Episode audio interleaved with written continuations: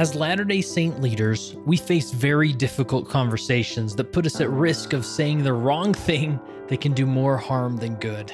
Many of these conversations relate to LGBTQ Latter day Saints. Have you had a fellow board member come out to you about their LGBT identity? Have you had LGBT neighbors and you just don't know what to say to them, so you ignore them instead? Have you wrestled with balancing love for your fellow men while still respecting the doctrines of the restored gospel? In order to help, Leading Saints has put together the LGBT Saints Library with more than 20 presentations featuring individuals who have a unique perspective or expertise around this topic. Three of the most popular sessions are available now to watch. Simply text the word LEAD to 474747 to start watching now or visit leadingsaints.org/lgbt. The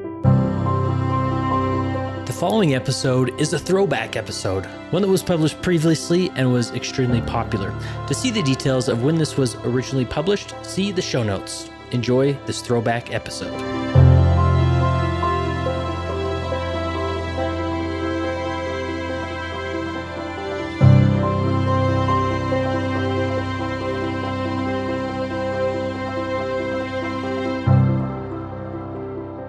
Leading Saints is a nonprofit organization dedicated to helping Latter day Saints be better prepared to lead. And we do that through various ways, including this very podcast that you're listening to. I hope you subscribe, maybe leave us a review while you're at it. And I think you'll enjoy the content you find on this podcast.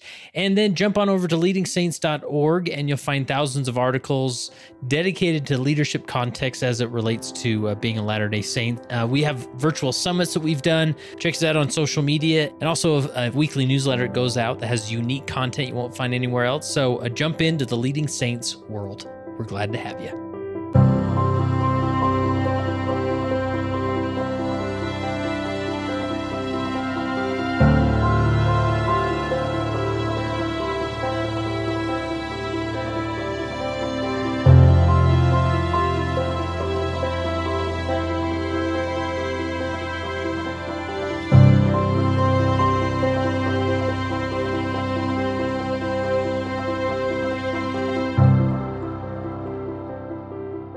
Today, I am in a beautiful Emigration Canyon with my good friends Bennett and Becky Borden. How are you two? Doing great. Thanks, Doing heard great. well. Well, and I f- first met you two at the North Star Conference back in, uh, what was that, March? March. Of 2017. And you were there. You were one of the keynotes to talk about your experience. And nonetheless, let's just get you two in context. And uh, Bennett, we'll start with you. What, how would you describe your upbringing, where you're from, and uh, maybe what landed you on a mission? Sure. Thanks, Kurt. Yeah.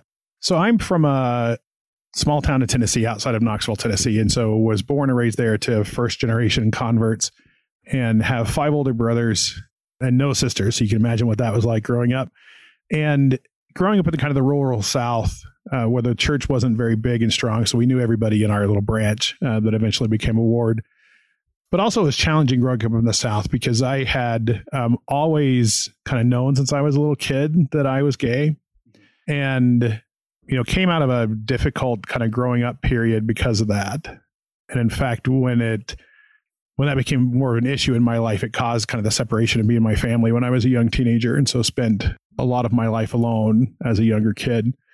But eventually, kind of reconciled that with my family and and went on a mission. I was a sign language missionary, which is kind of a cool mission because Yeah. you get to uh, uh, instead of going called to a mission, you're called uh, every time you transfer, you transfer from mission to mission, which was nice. And so I spent uh, the first eight months in Indiana. And then the second eight months, I was in North Carolina, which is where I actually met Becky's family, which is a big part of this story because her stepfather was our ward mission leader. And so I spent a great deal of time Yeah, with bet. their family. And then I finished my mission in, in Michigan. But throughout that period, you know, same sex attraction was really part of my life ever since I was a, a small child. And so that really became a predominant issue in my life. But that took me through my mission anyway. And Becky, what about you? What's uh, what's your what was your upbringing like? So I was also born and raised in the South to a first generation convert parents. And I am the oldest of five kids from my mother and grew up a member of the church. And, you know, I, I did all the things that I was supposed to do and was president of all my little groups and president and little seminary president and Laurel president. You know, I did Yeah, all the yeah. things. I was Molly Mormon. Um, but I knew from the age of probably 10 or 11 that I was attracted to girls. And I, you know, it, I, you know, some people maybe have heard me say this before, but it, you know, when I knew that I liked girls more than other girls liked girls, I thought, yay! I thought, you know, I'm, yay, I'm special. Yeah. Um, it didn't occur to me that there was something wrong with me. I just thought, hey, I've got something. I not only do I appreciate boys, but I really like girls too. So yay me. Interesting. So I I, I kind of went with that. I dated boys through high school. I, I was never I never dated any girls in high school, but you know I I got married. Gosh, by the time I was 21 to a boy, and uh, it did, was not uh, the best decision I ever made. And uh, I ended up leaving the church during that time and was excommunicated, and which was a huge blessing in retrospect. I didn't think so at the time, but it was in retrospect. And so then it brings me to about the age of where we just left off with Bennett's story. So, but yeah, I met Bennett when I was 14. He was a missionary in our ward, and we had almost 20 sisters and elders assigned to our ward um, Wow. because it was rural North Carolina. Yeah. So there was lots of work to do, and you know, our, the, the mission he was in was half of the state. So we, when we had correlation and dessert on Saturday nights at our house, it was all afternoon and evening because there were so many sisters and elders. Yeah. So we, you know, the fun thing was because my mom was also a stake missionary at the time. Whenever you know Bennett and his companion or anybody needed to go anywhere, if they didn't have a car, you know, my mom took them wherever they needed to go. And so we spent a lot of time with him. We got to know Bennett really well in that eight months, and he just kind of became part of our family, I think, at that point. It was wonderful. And we've stayed friends since that time for the last 25 years, 28, 28 years now. Yeah. Something ridiculous. Yes. Something ridiculous. And so after your mission, uh, Bennett, I mean, there was still that connection with Becky's family. Just uh, you Christmas cards, maybe go visit type thing, or Yeah, quite a lot. So the, her family really became my family. So you know, her little brothers and sisters became just like my family. We were very, very close, and for really the next twenty five years. Mhm. And He was at people's weddings and school plays and family. Yeah. He came to family reunions. I mean, he was just part of our group. He was like the big brother. it was very close to that family, which has been one of the great blessings of my life. But soon after my mission, I went to BYU right after I got off my mission, and after a couple of semesters, I actually got married to a sister missionary who I was on my mission with. And it was interesting because um, she knew my background and your your background of experiencing same sex attraction. yeah, Uh-huh. and kind of what I'd gone through as a kid and and all of that. And she really wanted to marry me, and I thought, well, that's unusual, right? Who's this is going to be the only chance I have, right, of ever having a marriage. And so we got married in a temple wedding, and but within a couple of years we got divorced, which was hard on everybody. But in the looking back on it, it's it's a good thing. But it, that was really challenging for me after I had gone on my mission and done, you know, I had a temple marriage and all these things, and yet same sex attraction was still a huge part of my existence. And you know, when my first marriage fell apart, I wasn't terribly thrilled with things. Um, Oh, and God. yeah, Oh, I was pretty mad at at God at that point. Um, And it was one of those things where you felt like you were doing everything you were supposed to do, right? You went on a mission, you came home, found a girl to marry, and and that didn't work. Yeah, exactly. Followed all the formula you're supposed to. You know, we were Sunday school teachers and, and the elders quorum presidencies and, you know, all that kind of stuff. And looking back on it now, I really understand much more about my journey. But at the time, I felt like, Betrayed almost. Yeah, think, like just been handed a really raw deal. And why, why fight this anymore? Why, Yeah. you know? And so I came out kind of at that point and really was out for the next 20 years, um, living an openly gay lifestyle. And when you say you came out, uh, your family was aware of that you were gay, but you were just coming out as the full lifestyle and everything. Yeah, because I had, you know, when I went on my mission and then got married, of course, everyone was thrilled with that, right? Yeah. Because that's oh, oh, good, he's fixed, he's good, you know, He's everything's going to be great. We, got, we Um, fixed him. Right. right. We prayed it. We prayed hard enough. Yeah, and so really, when I when my marriage fell apart, I stopped going to church and I stopped trying to stop being gay. And so, you know, I went out and I was, you know, very much in the gay community to the point where within, I don't know, a couple of months of my marriage falling apart, I actually met a man who I eventually married and it was with for the next 20 years. That's great. And Becky, what about your your journey? I mean, at this point, you're still I mean, you still know of of Bennett, and and what was your where were you at when you heard of you know of Bennett's relationship falling apart, and he's sort of headed down a different path? Well, I remember hearing that Bennett. I was in his wedding when he uh, married the sister missionary. I was a bridesmaid, so I knew them both well. Um, There's so much irony. I know there is so story, much irony. so You really can't make this it up. only gets worse, Yeah. uh, or, or more. I wouldn't say worse, but exactly. You can't make this stuff up. So yeah, I was in the wedding and I knew them both and loved them both very much. And I was sad that they divorced, but I, you know, it was clear that they weren't happy. So, Yeah. you know, that's way more important, I think. And I was going through my own stuff at the time and, you know, graduated from high school and, you know, going to college and then married this boy who turned out to be not, not be the nicest person to me at the time. And so that was difficult.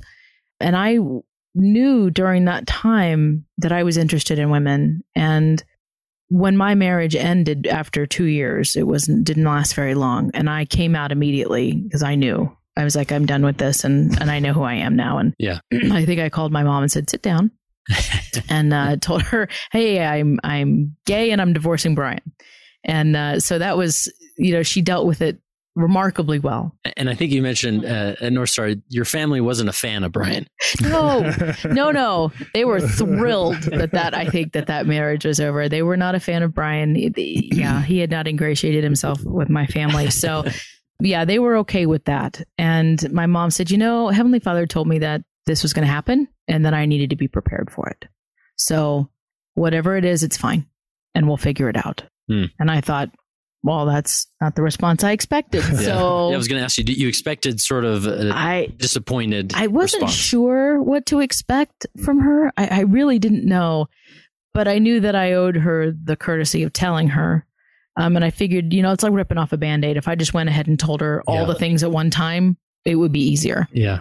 And so, you know, she knows me well and she dealt with it pretty well. So when I came out at that point, I was in several short term relationships as I was trying to get my feet under me. I was 23 uh, when I Hmm. came out and um, made some incredibly terrible decisions in relationships that were very difficult for me, very hard on me, and learned a lot in a very short amount of time. I had Yeah. to ramp up very quickly. But I loved the community. I loved being part of the gay community. I loved my identity. And it's interesting because having grown up LDS and being told you're unique and you're special and you're not like the rest, it was really no big stretch to be a lesbian and be unique and You're not like the a- rest. I'm a like, I'm- um, peculiar people. right. And I and I was like, okay, I can I, I know how that works. I'm okay with that. And so I I had no problem with it. I really truly loved my life. I had some wonderful friendships and wonderful experiences in and amongst some difficult relationships. Yeah. So as both of you, uh, you know, went through this transition of coming out and, and going down the, path of, you know, living a gay lifestyle, how would you classify your faith? It sounds like with you, Bennett, you were you were sort of angry with God at the moment, but I would imagine there was still something churning within you as far as faith and what you believed and, and your relationship with the gospel. Yeah, definitely. And you know, my anger at God actually worked to my benefit because, you know, when it says, you know, ask and you shall receive, that works if you're yelling at God too, right? If any kind of communication with God. At least you're Um, communicating. Right. And because the thing that I was so frustrated with is why this is so blatantly unfair. You know, I had a wonderful mission and had a, a very deep testimony. Absolutely knew the gospel to be true. uh, And yet this seemed being born as someone who's gay and feeling the way that I did, and yet not being able to act on any of those feelings to me just seemed like the most unfair, cruel thing that someone could do. And in that kind of dialogue that I had with God, it's interesting. I actually went on what I call a religious walkabout. And so I decided I was going to study really every religion I get my hands on Eastern, Western, Wiccan. Like I studied like everything. Native Um, American. Oh yeah, Native Oh, American Earth religions, because I figured somewhere in there, man's attempt to understand God, that even if it's a poor reflection, there's there's kernels of truth in there somewhere. And so it was very interesting as I learned all about these different perspectives on God and our role in the world. It all kept coming back to the gospel, though, right? And in the midst of that, I realized that, and this is kind of what the gay community did for me too, and being in my relationship with my ex husband, that I had value, that I wasn't a mistake. There's nothing wrong with me. There's nothing, I wasn't a mistake, that, that God created me on purpose. And that that meant that part of the bundle of characteristics that make me gay are part of God's plan. And so I stopped rejecting myself and stopped being angry at myself and started to to realize that I was a precious child of my Father in heaven, regardless of what that meant. And so while I I so I finally came to the place was okay, well I know the gospel's true, but there's nothing I can do to live it. And so I'm just going to kind of go into this pause mode, I yeah. guess, for a while. Yeah, that's what uh, that's the impression I'm getting is that you just sort of set it on a shelf for a while and thought maybe I'll come back to this, maybe I went won't, but nonetheless I'm I'm going this way because I don't know what else to do at this point, right? Yeah. Uh, was it similar for you, Becky? Yeah, I would say I ended ended up in the same situation. I did a, a very similar religious walkabout. I but I also tried to join a I tried joined a Lutheran church, and then I joined a wow like an MCC. Oh no, a UCC, um, United Church of Christ, and uh, yep, I joined several different churches and enjoyed the people and yeah. enjoyed what I learned there. I was looking so hard to recreate what I had in the LDS church, hmm. thinking that I could find it. If I found enough kernels of truth, I could put them all together and have a bowl of popcorn. Yeah. Is really what I thought. But I, I learned that I d- there was too many missing. I yeah. wasn't finding enough. And the, the religions and the places where I was attending, there wasn't enough God in it. God huh. had been taken out of it, and I, I didn't find what I was looking for. But I realized that I wanted that, and that was a surprise to me.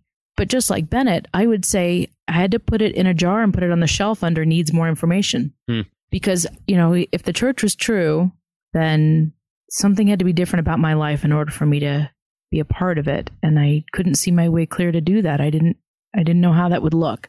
And so I figured I just didn't know yet. And I'd figured out whether it was this life or the next. And I had no I had no expectation that it would be this one. Yeah, and and you know, th- thinking on that is you know, with with hindsight, we know that things work out and whatever it is, and, and we'll get, move on to that part of the story. But I'm just thinking of sometimes, you know, from a leader's perspective, I remember many times an individual coming in with whether strong doubts or, you know, not necessarily experiencing same sex attraction, but something in their life that they just can't understand how to put all the pieces together in the framing it with the gospel. And so, of course, as a bishop, as an you know, I, I would never say, well, well, maybe you should go on a religious walkabout, right? Like, have you thought of this? You know, I, I, you know, but nonetheless, I would sometimes congratulate them that, wow, isn't it great that you're thinking about things differently than many of the members of the church are right now, right? And but uh, without uh, encouraging them like on the religious walkabout. So, what uh, with hindsight, what can we learn from that as we see individuals that are maybe just they can't figure it all out right now, and so really the strong momentum of their situation is taking them down the path of uh, away from the church a while. You know, that's such a great perspective because, you know, looking back now to where my life has gone, you know, my experience away from the church, and especially being in my relationship with my ex husband, was vital to my salvation. Like, you know, I came from a, a really pretty abusive background, and my husband did as well. And us being together, you know, that does stuff to you when you come from a, a situation like that as a child. And we understood each other. Like, us being together actually was an incredibly healing experience. You know, so many people, when they get concerned about their loved one or a child or a friend who experiences same sex attraction has come out as in a relationship and they think there's some, this is a horrible thing, right? But I think we sometimes forget that every relationship, most relationships, have goodness in them, right? Like when you're with somebody, you learn wonderful things about how to be caring and kind and learn and not to be selfish and how to put the toothpaste tube back on and you know things like that that are the same with whether it's a gay or straight relationship and so learning goodness and learning truth no matter where you're learning it is a gospel principle and so there were tremendous things that i learned and healed from and gained over that experience and so looking back now i see how the lord is with me all the time like to help me learn the things that I needed to and to heal from things that I needed to heal from in order to allow me to approach the gospel in a more healthy and mature way later in my life. And this is interesting when you say, you know, that your your relationship with with Richard was was vital to your to your salvation. And I don't necessarily thinking, you know, if you go back, it's like, well, this is the only option for me to progress. But you're finding, and you're not necessarily, you know, condoning that. You know, if I was to do it all over again, maybe I'd go that path, or but mainly you're just saying as individuals wander, we sometimes feel like progression has stopped. and it will not right. it will not pick up again until they come back. Right. And that's exactly it. And that's you know that's a fallacy that Satan tries to convince you of why you're away. Yeah. But I think he tries to convince our friends and families of that too. Mm. And because, our leaders. Yeah. yeah. yeah. Because if we're somehow lost, it's as if n- nothing good happens while you're lost. And that's just not true. The light and love of God shines everywhere. And there were times in my relationship where I prayed very hard about it and absolutely knew, absolutely knew that the right thing for me at that time was to be in that relationship, learning what I was doing. And so that's the thing I think we often forget is that we, no matter where you're at in your life, God can reach where that place is, and there can be goodness and learning and growth that can happen, even if they appear to be quote unquote lost. Yeah. And I would say it's interesting. I remember when I was 21, 20, and I had joined this Lutheran church, and I really wasn't sure about the gospel anymore. I'd gotten a hold of a lot of anti Mormon books and literature and the God makers and all kinds of stuff from this boy that I was dating. And I, you know, I had been pretty sheltered as far as that stuff goes. I'd never seen any of it before. Yeah. And it shook me enough where I thought, I don't know how I feel about the church. I don't know if I believe it or I don't believe it. I'm really on the fence. And because I'm not a fence sitter, I probably shouldn't be a member until I'm sure that I want to be a member. Yeah. And so, you know, I had a, my bishop came to visit me during that time and drove hours down to Eastern North Carolina where I was living to come talk to me and find out whether I was, you know, still living the gospel. And, you know, at the time, you know, when they asked me what I would say about the church to other people, if I were asked, or, you know, what I was, what kind of religious life I was currently living. And I told them that I would join this Lutheran church. And, and, you know, they decided after that interview that it was probably best for me not to be a member of the church at this time. Uh-huh. And they excommunicated me. And I thought, well, how did he get that out of our conversation? Honestly, how did he even come away with that? I, and I'm so glad that he followed his inspiration at that time because the journey that I needed to go on, it was better for me not to be under the covenants that I had made for me to do that. And that's an interesting thing to be to have to say at this point, right? Yeah. But I think that he was inspired to release me from those things so that I could go learn what I needed to learn so that when I came back it would be a completely different experience. Yeah. And I'm really grateful for that. It's I can't imagine how hard it must be for a leader to follow inspiration mm. like that. And th- this is such an interesting concept because of course, you know, every leader, you know, if a bishop's sitting in his office with an individual, of course he's going to encourage, you know, to to turn towards the scriptures, to prayer, to do those things because there's definitely progress in those things as well. But there, there's such a message of hope and grace when we're able as, and it's a strong leadership principle, step back and see somebody go off and wander from our perspective and know that, that Christ still has them and that he'll be constantly reaching out to them, constantly teaching them through their life experiences. And in a, you know, in, in the hyperbolic uh, church stories and things, it's like, well, no, like you're supposed to read the scriptures and then you come back and then through the ordinances you progress. But just just have faith in that the God never forgets them, and it's not your job to chase them. Sometimes maybe that drive is is important, so you have those communications. But sometimes just let them go and always let them know they're welcome here but know that Christ is still in their life and, and, working with them. Yeah, and you can have incredible influence on people regardless of where they are. I think sometimes when we see someone who is quote unquote lost, they're out, you know, that we we kind of close all our influence to them. Mm-hmm. Um, we don't have them over to our house. We don't go find out about their lives. We don't.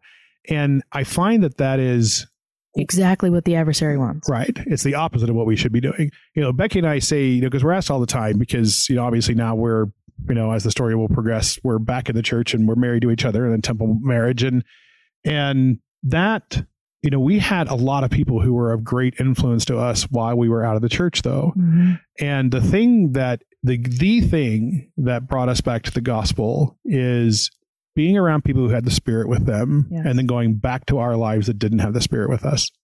And many, so many times we see we talk to parents or we talk to especially parents who kids are coming out and they you know they cut off contact with them or they throw them out of their lives. That's the opposite of what you should be doing. You know, being able to you can't influence people you don't have access to. And so, you know, we the people who had the biggest influence on us, especially in our family, were those who stayed in touch with our lives. Yeah, um, and knew us, knew our partners' names, knew what they did for a living, knew if they were up for, for a promotion, knew when yeah. their birthdays were. You know, and you talk about that influence is so important and, and that influence through relationships where you lay the whole, you know, I'm gay thing on top of it as well, it becomes even more awkward. Like, well, how, you know, am I supposed to interact with their their gay partner, their spouse? Am I? Do we invite them over for dinner? Should they be in our family pictures? Like, we sort of get caught up in these details because there's just such this uh, culture about it that, that interferes. That then it's just easier to keep our our space. And I, you know, as bishop, I, I think of a gay couple in my ward that we just sort of kept a mutual uh, space of saying, okay, you don't really want to talk to me.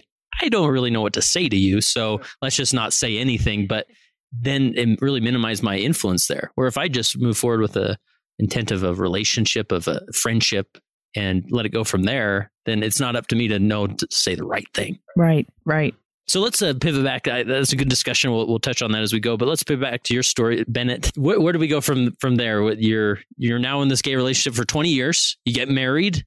That you know your family's still in, in the church, so that influence of you know church stuff is still in your life from time to time. So what brought you back? You know, and it's interesting. A, few years after Richard and I were together, I did find this peace and equilibrium with the gospel that I, I, felt really close to God. I read my scriptures, but I really did, you know, as we talked about, kind of just put it on a shelf. What do I do? Especially because I really did feel like I was where I was supposed to be. But I missed the gospel, right? Especially having been in doubt, having gone on a mission uh, like Becky, you know, going to other kind of churches. There wasn't the community, there wasn't the spirit there. And over time, that weighed on me you know, and I, I kept trying to pursue happiness. And so, you know, I went to law school. I became a big successful partner at a big law firm. You know, Richard and I were together. We were a very successful kind of power couple in DC. We had lots of friends. We had nice cars. We had, you know, I had all the things and kept thinking, if I just this or if I just that, then I'll be happy. But then I got all those things and I still wasn't happy. And so this was in my, you know, my early 40s at this point where I really took a look at my life and thought, if I died today, I would be disappointed with my life. That regardless of all I had achieved and and where I was at in my life, I had this deep aching and longing for the gospel. And so interestingly, when we um when that started to come about, it was interesting because even in my relationship, it was kind of clear that it was coming to an end. And this was, I guess, what five years ago or so. Your, your relationship was coming to an end. with Richard, yeah, and it allowed me to kind of re-evaluate my life, and that's a really interesting point. That that you know what Becky, what was going on in Becky's and my life at that point, but throughout that period when I was trying to put my life kind of back together and and seek out the church, it was really interesting to see what the Lord had done in both Becky's and my life at that point. So Becky, where were you at uh, during this process? I'm sure during these 20 years you you communicated. You both knew you were living in in oh, gay yeah. relationships. Oh and- yeah, and I I knew Richard, um, and I was at their wedding, and uh, yeah, as not a bridesmaid. No, or a, not a, a bridesmaid this time. No, just as family because none of his other family was there. So one of my younger sisters and I went to represent his family um, at his wedding in DC, and um, at that at that point i was in i had been in many different relationships uh, some truly wonderful women that i love very dearly um, i even married one of them in just a, a, civil ceremony it wasn't illegal it was before it was legal and uh, bennett was at that wedding. And came to my wedding. Um, and so we, you know we just were learning and growing. It was just a time of of just learning and growing. And I remember there were many times that I'd have these incredibly lucid moments when I'd had way too much red wine and, and I would go, the church is true. And I would call my mom drunk. I would call my mom and, uh, your testimony. And, and yeah, say the church is true, mom. She goes, I know. and, uh, she's like, should we talk about this tomorrow? Can I call? I'm like, no, no, we can never talk about this again.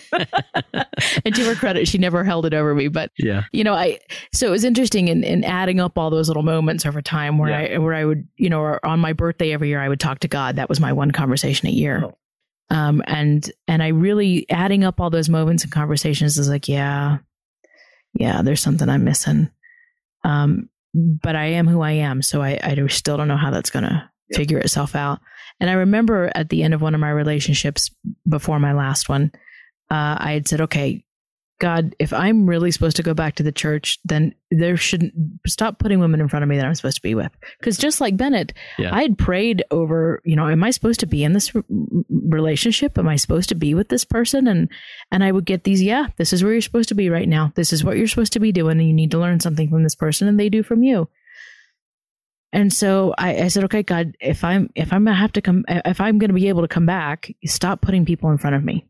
And and so after my last relationship was ending, and I was devastated by it. It was a very long but wonderful relationship, and I and I truly was. I loved this woman with all my heart, and it was very hard for me. But I said, okay, maybe maybe I need to consider other things, um, and you know that kind of brings us to five Yeah. years ago. So yeah, let me ask you during this, you know, 20 or so years, did was there ever a, a bishop, a elders quorum president that reached out or was bold enough to knock on your door or and it sounds like you didn't necessarily need that or want that, but or maybe you did.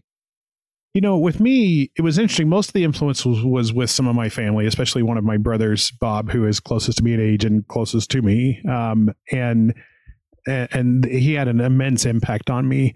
The um, there was a, a bishop who was tremendous. Um, and this was when I was living in DC, and Richard and I had been together for about five years, I guess. And um, I was particularly longing to um, kind of have an interaction with the church, and kind of, and so I actually um, uh, attended a ward. Like I found a ward and went one Sunday, and this bishop um, said hello as he did, and and asked, you know, we got kind of got to know each other.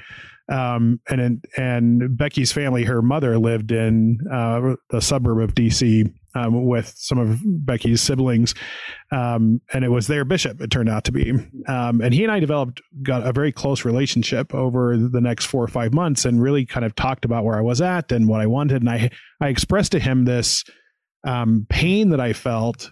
Um, about wanting to be in the church, but really feeling like one, my nature would didn't make it possible, but also I, I was in this really wonderful relationship. Um, and that's actually when I um, went through the disciplinary process um, with this wonderfully loving bishop um, and uh, equally loving stake president. And it was interesting at that point, they um, took me through the process and I was excommunicated. Um, And how how long into your relationship with Richard was this? uh, like five or six years. Okay, It so was- there's you weren't ha- even halfway through that. No, it was, it, and it turned out to be a truly loving experience. Um, and interestingly, you know, when they um, excommunicated me, it really was a very kind experience. Um, and I didn't f- realize, I didn't find this out till actually I came back to church. Um, when my blessings were restored, they of course had the transcript of my um, original church council, and the, my current stake, then current stake president, who I who restored my blessing, said to me that the they were so torn over what to do with me because I was so sincere and truly loved the Lord, um, and yet they felt like one. I needed to be released from my covenants, right? Um, because I I didn't want to leave my relationship with Richard, but also um, they said very um, prophetically that when I came back, I needed to have a clean start. That I I would I would to in order to feel like I had truly been forgiven, truly been forgiven. Yeah. that I needed to be rebaptized more for me than for the Lord, and I found not that was very true when it happened. yeah. And and you uh, so you weren't at your disciplinary council when it happened. You just I was, oh you were there. but Okay, when they, but they were just reviewing the notes and things. yes, And, and the way you say that, you know, they felt it was important that you were you be released from your covenants, and and that to me has such the spirit of you know the disciplinary councils I've been involved with uh, as a leader of the really good ones. If if it's done right, in my opinion, it never feels like this punishment. We're here to meet today to figure out how to punish this person for doing what they did, but it's all out of love and and uh, and reading that, and I don't know, I'm sure there's doctrine that is beyond my understanding, but um, of excommunicating somebody in order to release them from their covenants, not to excommunicate them, right? Almost like let's let's remove the burden of these promises he's he's made until he's ready to come back. And then we can start with from a from a fresh slate. I mean, that's the grace of Jesus Christ. in- in- Exactly. in a- That's the nutshell, atonement. yeah. Yes, absolutely. and that's what was so powerful. And I that beautiful memory of this bishop and stake presidency, and the High Council, and the kindness that I felt, and frankly, their encouragement, right? Their encouragement to find my path and sort this out, and God would be with me, and God loved me, made it easier when I came back because I never had any kind of disjointedness or um, kind of jarring or bitterness about the process. I truly felt loved throughout that process. That's awesome. Um, and and so where where would you say as far as when it really got serious, so you two getting met up and it was sort of together you made this decision of you know why don't why don't you be my teammate as we're both going back to church right and this was before there was any necessarily romantic feelings happening Well Yes, before. well Yes. before. It was more of a brother sister relationship It but- was. We. It is funny. My, you know, my the day that my relationship ended in it, you know, and I was truly heartbroken and didn't want to tell my family family yet because that's just they would want to know too many details, and I just wasn't. I wasn't ready to talk. And the only thing I really could do was send an instant message to Bennett, and I said, you know, you know, my partner and I just broke up, and um, and it was it was really sad, and so um, you know, I sent him a little note and hit send and popped up on a chat window, popped up on his computer and, and, um, and he, he typed, he instantly started typing back. And I thought, wow, he's online. What are the chances? And, uh, he's like, yeah, you know, it's funny because Richard and I just broke up too, like just now. Um, and then he said want to get married and that's how it worked it was perfect. Well, that's what started because Becky and I were very close. Like Becky knew things about me that you don't ever even tell your spouse, right? Yeah, we were yeah. we were that friend, right? Right. yes. And so we had stayed very close, as with the rest of our family, for all this amount of time. And so, you know, as both of our very long term, very serious relationships, and in mine, well, I was married, right? Yeah. So this was, um, you know, I was going to have to going through a divorce and things like that. But it really caused, it gave us time to figure out, well, what do we want to do with our lives? And we had had a conversation. This was in the summer uh, when this all happened, and that prior Christmas, she and I had talked extensively for quite some time about having a family together, like like her and her um, uh, Partner. partner and Richard and I actually having a family together oh, in some kind Yeah. of modern family thing. And because we were like we're both getting older and you know we should we've always wanted to have kids and we've never been able to and so we should the four of us should get together and have a family and it, we, we, talked for months about how we would do this i mean we really talked often for months and in order to figure out whether this was the right thing and how would we want to raise them and would one of us move and would we live together and what kind of schools would we want to send them to i mean it was it was a whole new kind of compound. it, it was a whole new kind of compound. But we really wanted to talk through all the details because we took it very seriously. If we're going to bring kids into this world, what would their lives be like? And, you know, in that, in all of those discussions in 2011, you know, we really came to the conclusion that we'd want to raise them in the church. And that's We- interesting okay what I Yeah. right? and you know because bo- because both of us had had wonderful experiences being raised LDS. Yeah. And we were really not sure how we would pull that off. You know, we didn't figure we could drop them off at primary and be like, "See you in 3 hours." Yeah. You know, and you know, were we going to go with them and how would that be and and I just uh, we couldn't fathom it. Ultimately, we decided it wasn't the right thing for us to have kids. We didn't think either one of our relationships were in a position where they could handle that. And, and lo and behold, six months later, they weren't. Um, but at the time, we knew it probably wasn't the right thing for us to do. But it was through those discussions and considering our future children that we were willing to say out loud that the gospel was true. yeah. And how we would put our lives together. Yeah. Like it was so interesting as we talked about, well, you know, we knew we were we were really, really good friends. But also we talked about what our philosophy on life and finances and you know, just just how it and so it was very clear that we would be like what we wanted out of our life, you know, that we would be compatible there. But what was more interesting is it put us in a in a self-evaluative place Did. like what do you want out of your life and what's you know and, and we both had this sense of um dis-ease right Mhm. like we were um we weren't satisfied with our lives and so it laid a lot of groundwork for now six months later when both of our relationships ended i started thinking a lot about well now what right so i was 40 what two at the time Mhm. um and you know again i had this big successful partner at a law No, firm 45. and 45. can't be Come on. but something anyway so but it really put me in this mindset of of I really wanted to come back to church. And I got to the point where, um, and that's really what my focus was on at first. And as Becky and I were talking through, kind of commiserating through the ends of our relationships, part of this was, well, what do we want out of our lives next? And we both started talking about coming back to church. And it was really a secondary idea. Well, if we come back, are we going to be all alone? Where you, and so that's where this idea of of could we come back together, not as together together, but could Yeah, we yeah. both simultaneously Right. come back to church? Right. So that we had someone to talk to about it. And Someone to sit to sit next to in church well, at least no, because. I lived I lived Oh, here and he was in DC. oh, so you were so I was in Salt Lake apart, City huh? and he was in DC. Gotcha. I had moved here with my ex in a cruel twist of fate, um, and was living here in, in Salt Lake with my partner. Um, so yeah, we were we were long ways apart. So we really we just called each other every day. It was really a how are you doing today? Are you you know are you surviving? And what time of is it? How how many vodkas have you had at noon?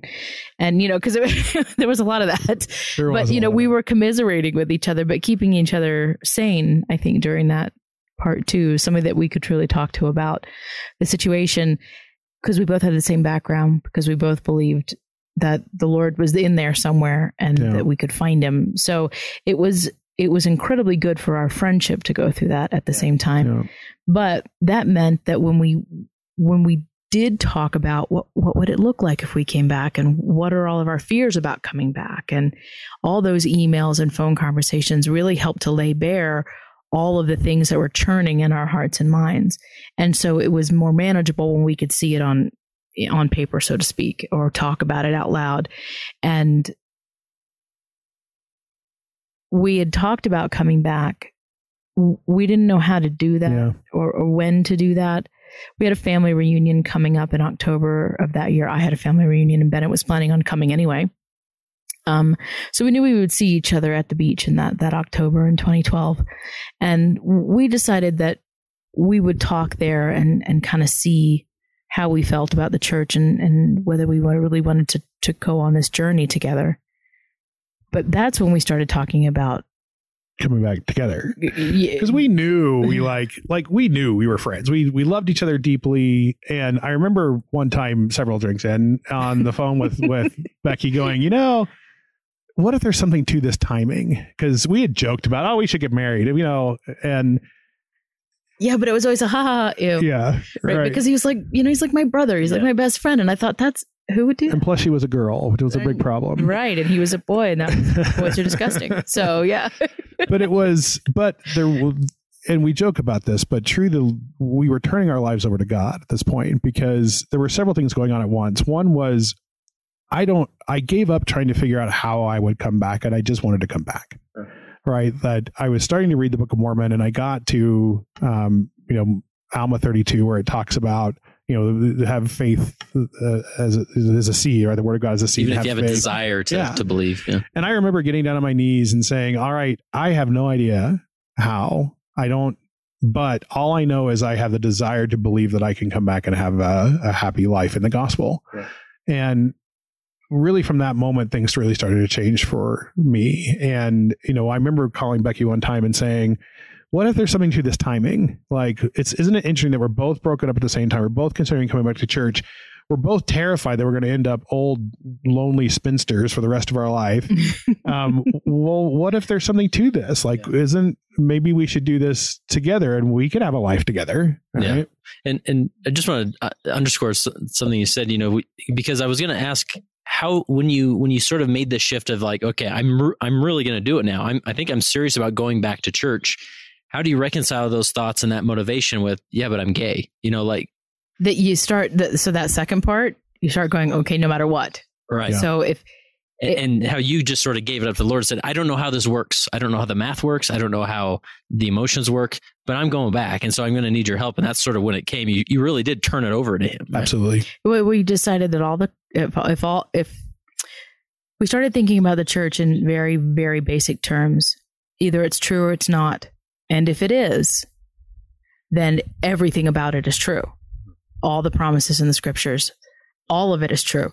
So we decided and bennett said to me one day on the phone okay because we'd agreed to start reading the scriptures. And he said okay let's let's read the scriptures un, under the assumption that it's all true And I'd never done that before. I'd always Wow. read them with a skeptic's eye, right, or with a skeptical did- how heart. Joseph Smith really? right and how did does he write right that? so I, so it's it really is truly different when you when you come at it from a perspective of i'm going to assume it's all true hmm. what great counsel a leader could give to somebody saying, okay, just as an exercise, as you read, just read from the standpoint of assuming, let, let's assume that it's true. Right. And read from that point of view. and so when we did that then when you come upon all the promises in the scriptures about how the lord's going to be there and he's going to help you and if he has said that these things are important and you try to do those things and he will be there to help you achieve those things I will go And and do thought, the okay. things, right? Yeah, All yeah. right, then it then it really is an equation. If I do this, he will do this, and if I do this, he will do this, and, And I the- can expect it. I can expect it to the point where I don't have to wonder if he's going to do it.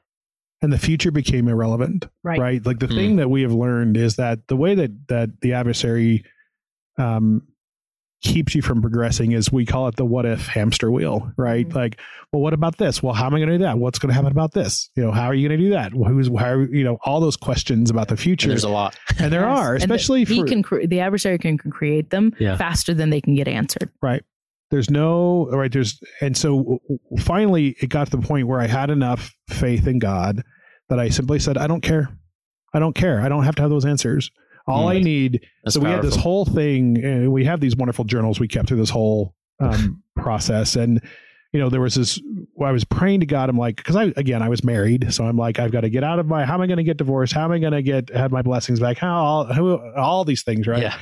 and the lord kind of just said shh you know and i remember him saying to me in my mind this um is kind of like that that scripture from the doctrine and covenants that says it will distill upon your mind like the dews of heaven or whatever yeah. that is. 121, yeah. Dr. Gummins. Huh. and we so we so we got the whole focus on your feet right Mhm. that all i have to do today is take the step the size of a dewdrop right i don't have to worry all, only thing i can control is what's going on right in front of me today right. and so get up read your scriptures say your prayers feed yourself put some clothes on go to work Mhm. and let all of the trouble of tomorrow fall away and and then it became doable Yeah.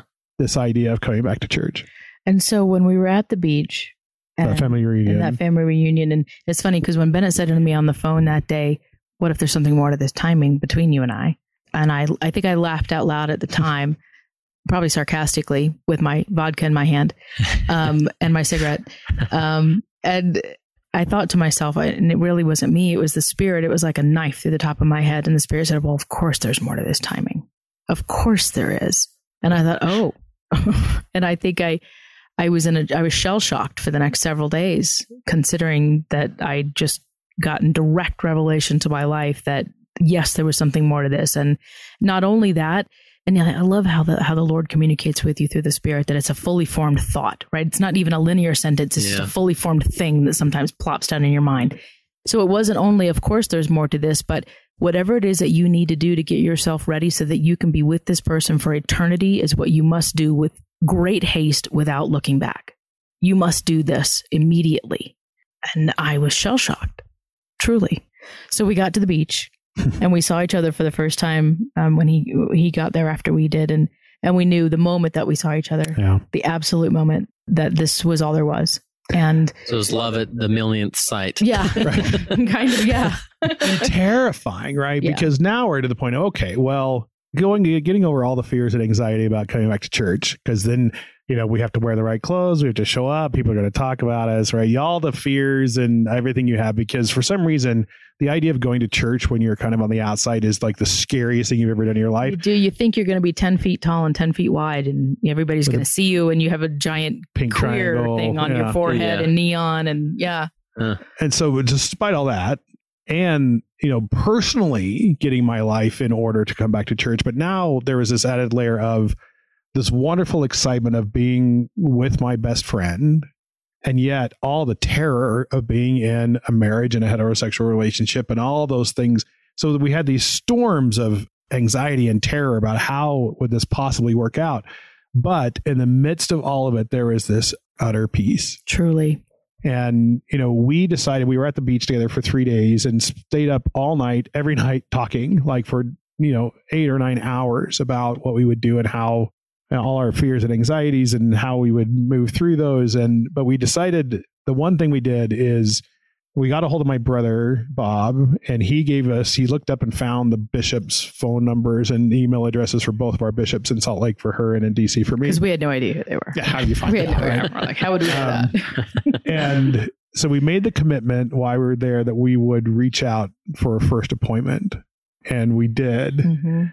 And it was interesting, and we'll tell you those stories. But it was being able to be together for those few days and feel the witness of the Spirit, and also that peace, despite the raging storm of unknown. Mhm. That taking that step of calling our bishops was a monumental step. So where to go from there? You both did you both go together? No, Since- or- no, because I, 'Cause I, you went back I home and came then back you out went- here to, Yeah, okay. to Salt Lake, and Bennett went home to DC. So we both had called our bishops that last day, made appointments, and because we committed that we would, and then we actually had to keep the appointments, which was much far worse than them calling to make the appointment. So much worse. And so uh, the first time I went, um, I was in the Capitol Hill First Ward. I was living um, up on on Second North, and uh, my bishop, Bishop Garbett, bless his heart. I came in. It was like a Tuesday night, and I'd had I was petrified of going in, and I had a lot to drink, and to, so to ease your nerves to little ease bit. my Yes. nerves. and so I was very drunk by the time I got in his office. Bless his heart. But, you know, he listened to me say everything I had to say. And the first thing out of his mouth was, Welcome back. And we love you so much. And I'm so glad you're here. And it's going to be okay. And he didn't have anything to tell me to do. He just said, Well, let's talk again. Can you come back next week? Do you think you want to come on Sunday? Because I, you know, I'd love to tell the Relief Society president about you and make sure that you have somebody to sit next to. And, mm. you know, he's a very soft spoken, very kind man. And so he's very shy. He didn't have a whole lot to say, Yeah. but he wanted to hear whatever it was I had Yeah. to say. And he said, you know, would I I asked him for a priesthood blessing, which he gave me. And he said, you know, I'd love to send my counselors over to dedicate your house if you'd like that. And Wow. and which was perfect. And so they came over like the next day to dedicate my house and my tiny little apartment that I was living in, and, and introduced me to my next door neighbor who was the former stake president. And so they had me over to dinner, and and the moment I walked in on Sunday morning to Relief Society, which is the first time I'd ever been to Relief Society, I'd never been as a kid Yeah. because I left before I was yeah. old enough and the the relief society president Jane Lyman, and she says, "Oh my gosh, I'm so glad to see you." And she put her arm around me and gave me a big hug and said, "Come sit right here. This is where I'm sitting." And I could not have been more accepted and loved and welcomed. And it didn't matter to them what my circumstances were, and that was the biggest deal. It didn't matter that I was wearing pants. None of it mattered. It's just the fact that I was there. And I did. I went every week to talk to Bishop Garbett and called Bennett right afterward. I mean, we, we talked about all these appointments and you know his his situation was equally i think is wonderful Yeah. and, and I appreciate these little things you mentioned where, you know, Bishop Garbett, it's not that you came in and he said the, just the perfect thing because we get in this trap as leaders that our role is to say the perfect thing, to share the perfect scripture and the pressure's on us. But it's so easy to just sit and listen in that office and, and then say something as simple as welcome back. You know, what, what, what's the next step for you? What would you feel comfortable with? You know, and great story. So, so what was, yeah, mine was very similar. So, you know, I was living right outside of DC in Arlington and called my bishop and went in again on a Tuesday, I think it was, and met with him. And again, this is a long story, right? You know, here is, I'm a married gay guy and explaining my whole life and wanting to come back. And, and he was, he looked like he was about 17. Um, i think he was 31 yeah, he was, but he He- looks, uh, uh, what's bishop- even better than that he had been called as bishop two weeks before this oh, nice. Yeah. So, So he he was was fully prepared. he was Yes, fully, fully prepared, um, but could not have been kinder. Even when I'm talking to him, like I'm telling this, you know, long sordid tale, and he was um, very kind, even as he listened to me. And and similarly, he said to me, "I'm so glad you're here. Welcome back." And he said, "I don't know. You know, there's lots of steps here, but let's just go through them together." Yeah. You know, the next day, two home teachers came to my house who are still very dear friends of ours. We had lots of opportunities to again bishop talbot didn't say anything terribly profound except i love you and welcome back and we're so glad you're here. And let's just take this step by step. Let's just figure this out together. Let's see what comes next. Can you come to church on sunday? And bishop talbot was just brilliant because he my whole life was changing. Like i was getting divorced you know richard and i were a very well-known couple in dc i was you know having to change my whole life so everything was in an uproar and having fairly often contact with the church. I couldn't hold a calling, couldn't do anything. Mm-hmm. And Yeah. so he put me on like the building cleanup committee. You know, that we like I like one of the early things Becky and I did After was I moved to DC, I moved to DC a few months later. Yeah. and he put us in charge of like inventorying the library. You know, like st- the stuff that we but it was great fun. We Luckily, you met- had a law degree. You could I handle that know. one. Well, we and we asked, you know, what can we do? How can we be involved? Because we can't hold callings, we can't say prayers, we can't do anything, right? Yeah. Because we're not going to be baptized for months and months and months. And it was wonderful to be able to be of service. And bless his heart, he sent the missionaries. We had several sets in our ward of missionaries. There were missionaries in our house like every other day. I think you called them all and said, stop "Stop at the Bordens. Yeah, stop at the. Bordens today. You should stop at the Yeah. Bordens today." And they did all the time, and it was great because we would put our wine away. You know, it was it was wonderful because they brought the spirit into our home. Yeah.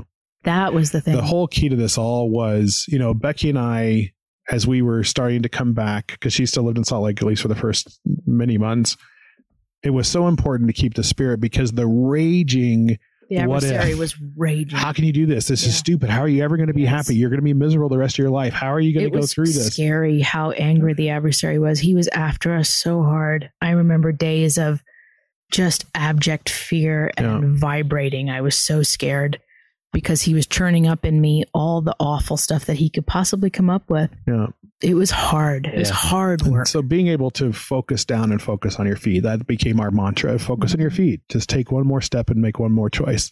But I think our bishops and stake and, and our stake president in DC um, Yeah. was just they were remarkable in their kindness and love and openness and not judgmental and not asking too many prying questions. They were just happy for us to share whatever it was we needed to share at that point. And when we asked about next steps, they were like, I don't know, let's figure that out. And it became something that we did with them as opposed to a, Yeah. a, a process we were a victim of. Yeah, and, and so this time you're you're both you're now living. I've, I've moved to DC, You've moved to DC, a few so- weeks before we got married in Oh, okay. 2013. Yeah. So marriage was on the schedule. oh yeah, and, we, uh, we as soon as his divorce to Richard was final, we got engaged, and that was in February of 2013, and we were married on June 1st of 2013. So I am in a civil wedding in at, at the uh, At the ward at the ward building. Yeah, our, our bishop married us Oh, great. at the ward building in DC and or in Arlington. So yeah, we I had moved out there in May. So uh, what I'm hearing is, you know, obviously that your bishop as well was opening, open, welcoming you back. You know, trying to figure it out with you, and that's such a a vulnerable spot to be as a leader, but a, a good spot of just saying like, you know what, I just got put in this this calling two weeks ago. I don't know, so let's learn together. You know, and that's okay. And it invites the spirit in. Yeah, the it does, spirit does the it? leading. Yeah. And then really the ward making an effort to find a place for you to serve. Right? tremendously and really caring leaders all around. So the Yeah. you know the I attended a high priest, which isn't it because I was an elder. Yeah, that was a big deal. So Yeah. Bennett said, you know, I, I it would be really hard for me to attend the elders quorum because these are young, handsome men, and it who were would be- 20 years younger than me too. Right? We Yeah. don't, it's not like we had a lot in common. right, Right, but right. and but the fact that they were also so you know it and when for somebody coming back it may be hard. Yeah. You know, so it was easier for him to say, you know, and so the bishop said, well, why don't you attend high priest? And that was so much easier on Bennett during that transition period. Yeah. So much easier. That's great. So there's an interesting uh, twist. I don't want to call it a twist, but a, a happy uh story that, that parallels yours that and it involves involves Richard.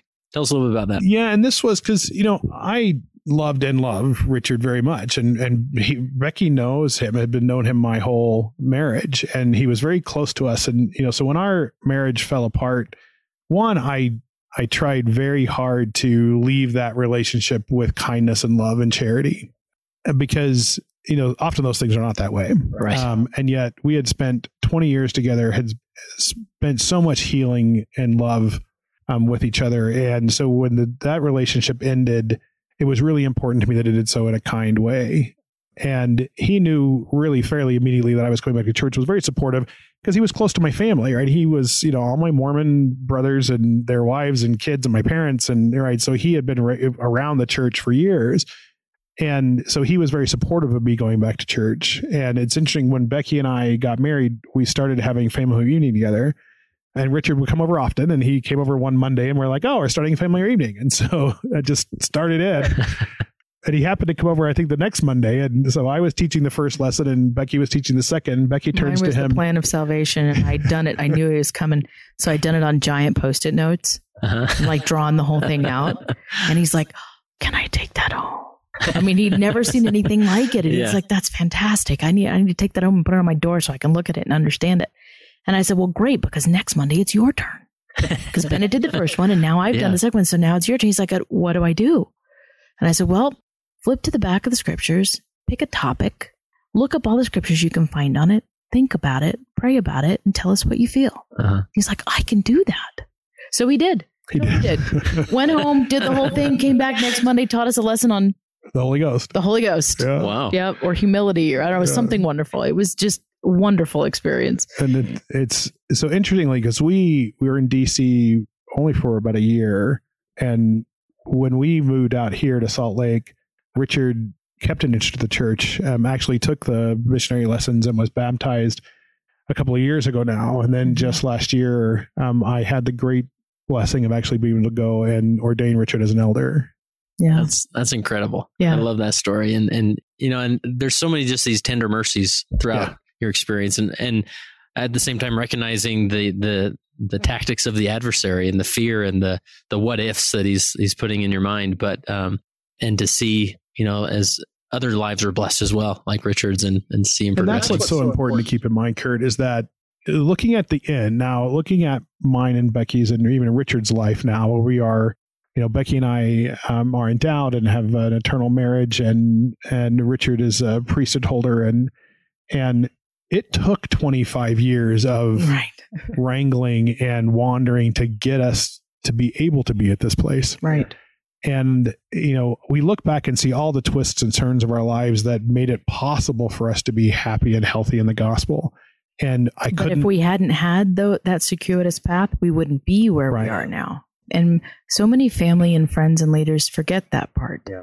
That sometimes when you're talking to that 22 or 24 or 26 year old kid, you know, and they're like, "Oh, but you can do this." The board, and you know, I know people that have done this. Well, sure, but their experience was Yeah. different, and sometimes you have to go through the journey in order to arrive at the destination. yeah. You know, And I don't it's not that you're saying we found a model that Yeah, works. not at all. So here, here's the model. Go to give this to your your Yeah. wayward son or daughter, and it'll work, right? But you're just recognizing the value of your journey, the progress happening outside of the gospel, quote unquote. You know, and during during your keynote at North Star, Bennett, you mentioned something about I don't know if it was a parent that asked you, but you know, a parent of a of a gay child is saying, "How do I pray for my my son or daughter who is you know living a gay lifestyle? Because do I pray that they're happy? Do I pray that they come back? Uh, what do I pray for? yeah, expound on Yeah. that. and you know, this is where one of the things that have been so joyous for becky and i is being able to get to know people who have same-sex attraction their families their leaders their friends and being able to just talk about what is so important to us what changed our lives and one of this we we met a mom um, whose son was in his late teens and, and coming out and she was she literally just heartbreakingly asked us what do i pray for and you know we said well you pray that you can have an influence on him that he will have the experiences that he needs for his salvation just like anybody else Yeah. Whatever you pray for for your other children, right same, same. And then be there Right. right the thing Right. that has the most influence like i look back on my family some of whom were very accepting and some of whom were simply weren't Yeah. and the ones who were not just had no influence in my life at all Hmm. and yet my brother bob who i'm who i love very dearly had us had me and richard at their house all the time for thanksgiving and christmas and we were there we were close to them like family should be Yeah. they cared about my life and richard's life and what we were doing and it was that that allowed them to influence us Mhm. uh, i think the same with becky's family Yeah, I would say that. And I think some of the things that my mom probably prayed for over the years, not just that I would have the experiences that I needed for my salvation wherever I was in my life, but also that she would know Yeah. what to say, that she would know how to bring the spirit, that she would know when and what to offer to me. And praying for that guidance as parents and friends and leaders pray for that guidance to recognize those opportunities when they come but that they are also praying that they can have the spirit with them all the time because it was the spirit with my mother that made an influence on me Yeah. and with my sisters and you know the, the times that i spent in their homes where the spirit was present that was the most important part is that they were praying for the insight and understanding and influence of the spirit in their lives Yeah. And when we say touched by the Spirit, we don't mean that we sat down to family meeting with these people, right right? Like, like one of my brothers, um, who I truly love, and who is my my most Mormon of all brothers, We all got one. yeah, um, and truly loved me, but really felt like he had to tell me that my life wasn't going wasn't right. Like he couldn't condone it, certainly. So therefore, he wouldn't do anything with me. I wasn't invited to his home because he didn't want to condone my lifestyle. But then he never failed to take the opportunity to tell me that wickedness never was happiness. And you know, finally, I blew up at him one time, and I'm like, that does no good. What possible good does that do me? It's like telling a drowning person, don't drown. Drowning's not good for you. You shouldn't breathe that water. That's Yeah. not good for you. It's useless. It Yeah. doesn't do anything. hop in the water Yeah. Right. Go to where you are. Right. Right. And it is. and that's what it is it's go to where you are my sister and my mother invited me over they never said but don't bring your partner or don't bring any wine into this house or no you you know i know you're coming from christmas for christmas with your partner but you guys can't share a room or you can't you know be affectionate in front of the kids or we don't want to have to explain that They're, they never said any of those Yeah. things you know when i had wine in the house and the kids are like well what's that oh that's wine well we don't drink wine that's right we don't we love Becky. but we love Aunt Becky. We're glad Yeah. she's here. You know, th- there was there was no discussion around it because that's okay. Yeah. They honored my agency. This is something Ally Isom said in her keynote at North Star. She talked about honoring her child's agency. And when her child was, you know, dying from a, a very significant genetic disease, I think, or something like that. But anyway, it is that is the thing that I have learned most in this is that through our journeys, the people that honored our agency and loved us at the same time, those are the people Right. that had access and influence on us. and ultimately, that's was the source or influence of our conversion. Yes. Right. Is because, like I said, after I tried everything, success, good partner, you know, all these things, to, I still wasn't happy. But I would walk into their homes where they were doing like one of the best experiences I ever had was we went to Becky's sister's house and they had just they had little kids and they had just finished reading the Book of Mormon for the first time. It took them like three years, and they had a Book of Mormon party Uh-huh. where you wrapped a towel around your You head all dressed up as your favorite and you dressed up like your favorite character, and you told their story. and it was one of the most poignant, beautiful things to see this little family and the love they shared, the spirit that was in their home. And then I walked out of that room and went back to my my opulent Mercedes Armani suits life that was dark and dank and empty. They never said a word to me. Never tried to teach me anything. It was just simply being around them. And it's not that they plan like, okay, let's have our Book of No. Mormon party Right. right before No. Bennett Right. comes. You know, Right. it was just they just lived their life and and you They were like, yeah, come on over. spirit. We're having a Book of Mormon party. So if you want to be here, we're like, sure, great. whatever. That's great. well, uh, just to, to close it up here, I have a few, uh, maybe one more question, but what would you say? I know you're more and more involved with North Star. Maybe what's the ask there that, uh, what, what do we need to know about North Star? I've talked about a lot on our, the podcast before, but uh, what's your involvement there and how could uh, leaders leverage it and use it to, to understand these situations better? So we've been really touched by. We didn't really know North Star um, when we were out in DC, like we had when we first came back to the church. And and Becky and I spoke at a conference that was being held out in, in, in DC, and we we were then introduced to some people at North Star, and it's really a beautiful organization. That is the whole purpose of the organization is to help people who experience same sex attraction, the LGBT community who are Mormon try to keep their covenants. Their whole mission is to help you develop a relationship with God and with your community, your family, and your leaders. And so it's a wonderful resource uh, at northstarlds.org that has wonderful resources for those of us in the community, but also our our leaders and families. And it's been as we've gotten to know them, we have been so touched by the work that they do.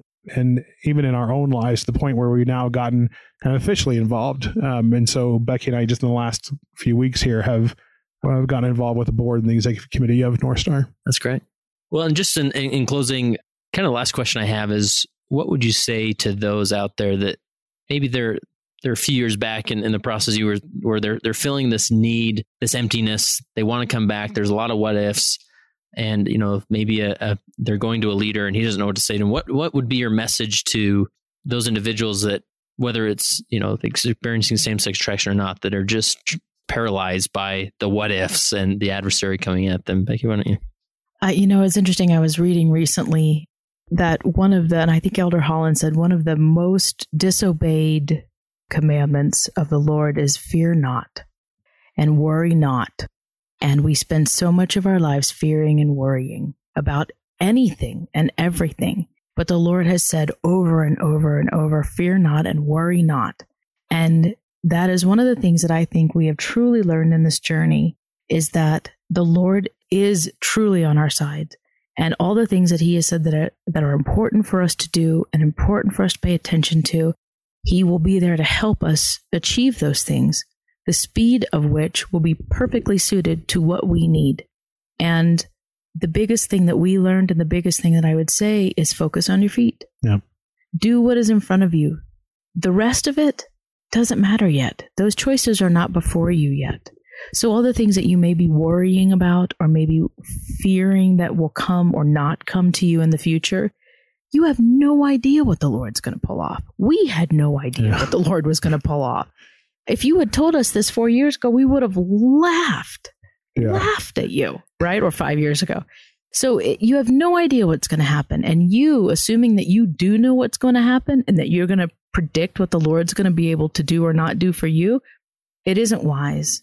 Ye are as little children and cannot understand all things. And that's really, we, you know, when it got to the point where, especially in my own personal journey, where I stopped trying to predict the future and worry about it. Because, you know, so many of our gay friends in the church, people who are trying to come back, they think, look, I've got two options here. I can act on my feelings and be in a gay relationship and feel like I've got some emotional connection and be out of the church, or I can keep my covenant, stay in the church, and be lonely and um, and die a horrible lonely death right basically. And that's yeah everybody thinks those are your two options yeah. And that's just not true. It's like white knuckling it. It's not one you have no idea what the lord can do. You have no idea what the lord can do. And you know like becky said the thought of me being in a heterosexual relationship that is beautiful fulfilling in every way was impossible. I never in a million years thought that i would ever be in that or even want that and yet, once we focused on our feet and turned the future over to the Lord and didn't disbelieve what the Lord could do, right? right then it's when the love started to blossom between us and the relationship developed between us to where now we have this beautiful, wonderful, eternal marriage. And so, focusing on your feet and believing that the Lord can do anything, that is where it really changed the world for us.